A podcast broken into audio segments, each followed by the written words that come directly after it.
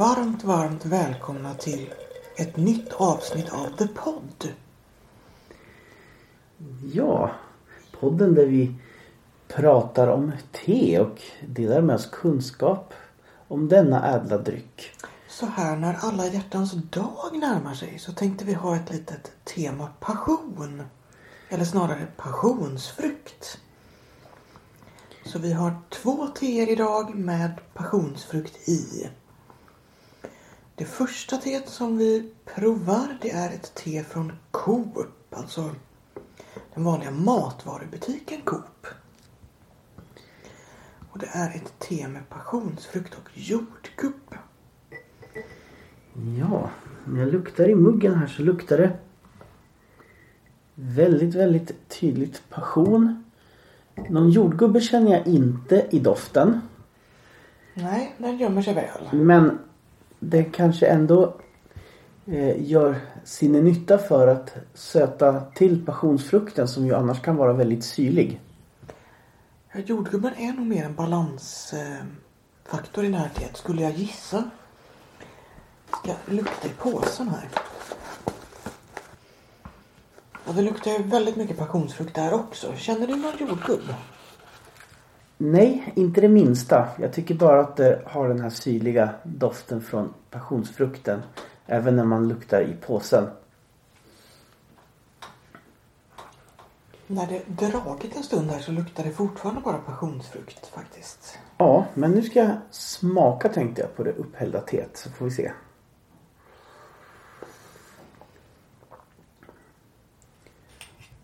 Tar jag ut min tekula här så jag är redo att smaka jag också. Skål då! Skål, skål.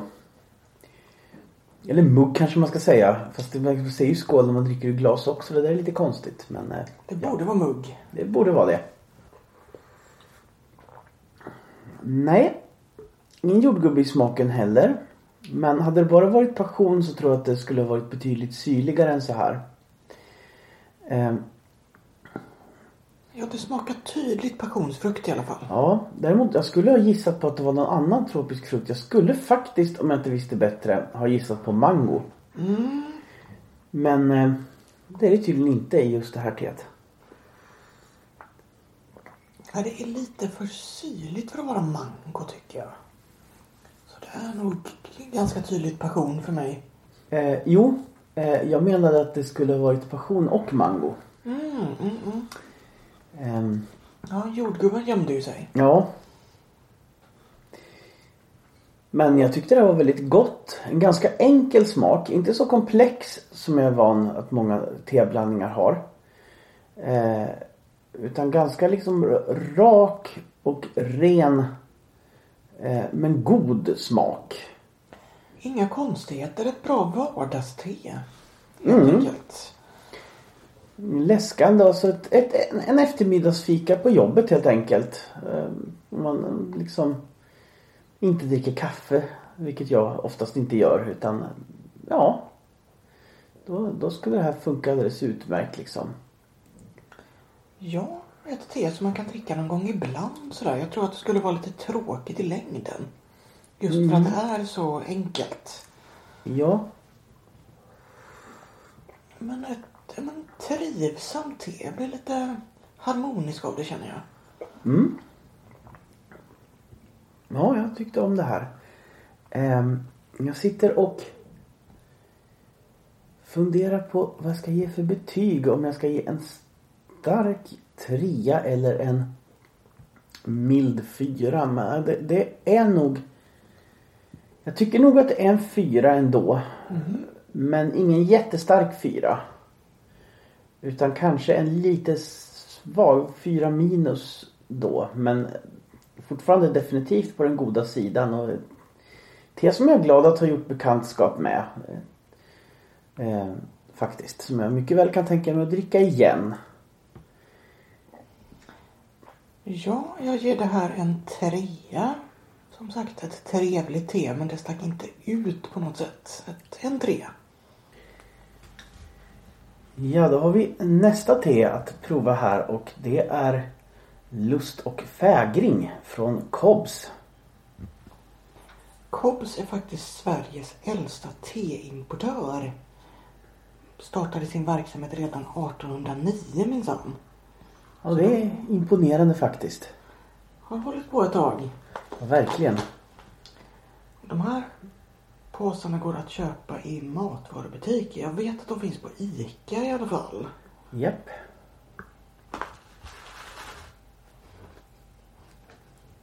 Mm, här luktar det somrigt och sol och lite tropiker. och Lite syrligt och sött på samma gång. Så det är ju passionsfrukten där och något sött. Lite åt det här diskmedelshållet. Mango och passionsfrukt skulle jag säga. Annars är det väl lime som man brukar säga luktar diskmedel men det här luktar definitivt inte lime. Eh, Nej. tropiskt definitivt. Det är liksom verkligen grund. Eh, doften. Mango känner jag väldigt tydligt. Eh, och väldigt utpräglat sött, fruktigt. Sådär. Mm. Luktar väldigt, väldigt lovande i alla fall. Absolut. Ja, här i koppen luktar det också sött och fruktigt. Mm. Det luktar väldigt likt i koppen mot hur det luktar i påsen också. Kanske lite mer syrlighet i koppen. Inte mycket. eh, Men Måste jag jämföra här.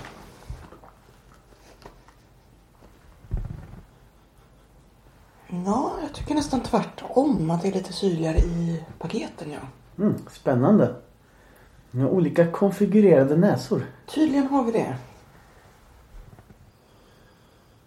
Det luktar ju fantastiskt gott det här. Mm. Och jag tycker fortfarande att mangon är det som dominerar i Ja, doften här. Jag skulle säga att det här är ganska likt det förra teet men mycket mer komplext absolut. Det här är mer balanserat. Mer avrundat. Flera olika smaker som bygger på varandra och stöttar upp varandra. Det här är mer hantverk över det hela. Mm. Mm.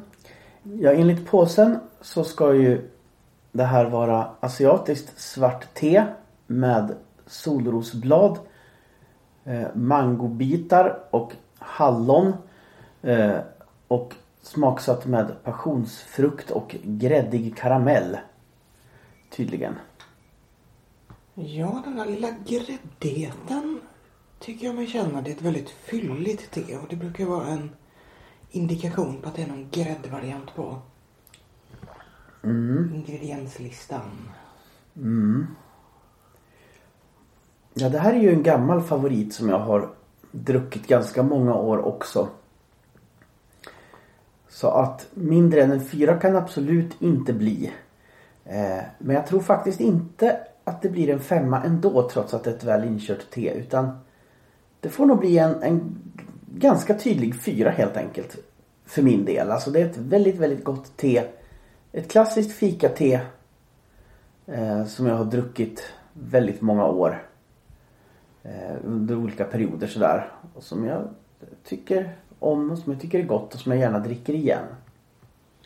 Jag kommer definitivt att återvända till det här teet. Jag tyckte att det var trevlig bekantskap. Jag tror att jag har druckit det någon gång innan.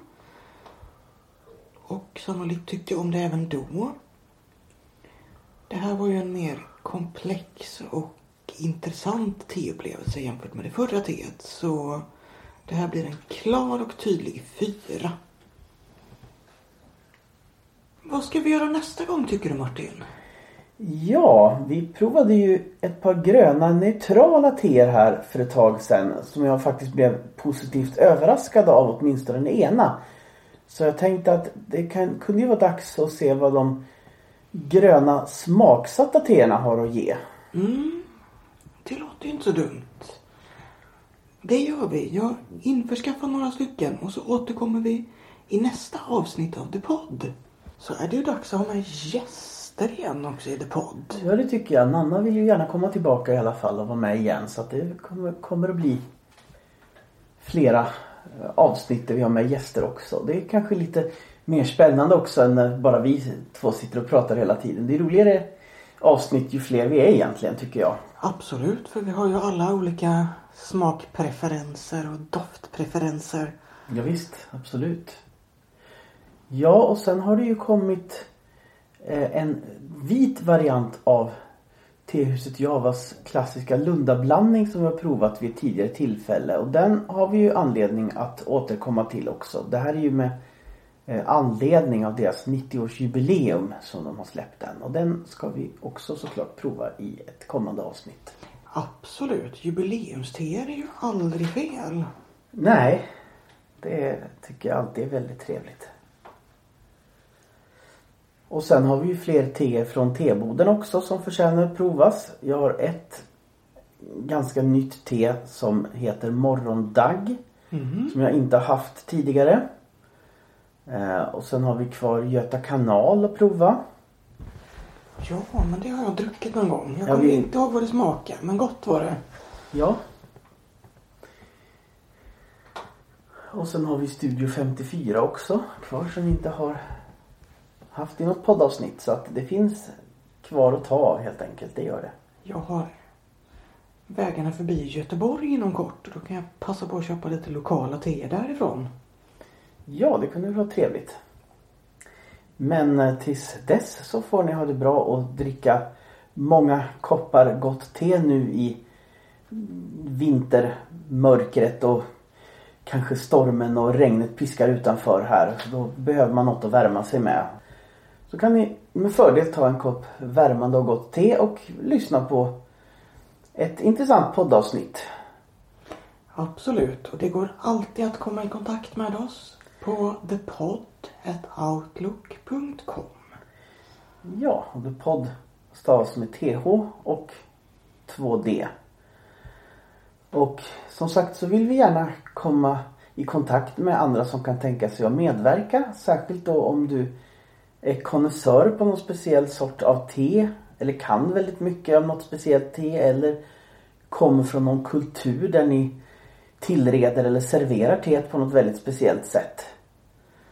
Ja, eller du som experimenterar och blandar egna teer vore ju spännande också.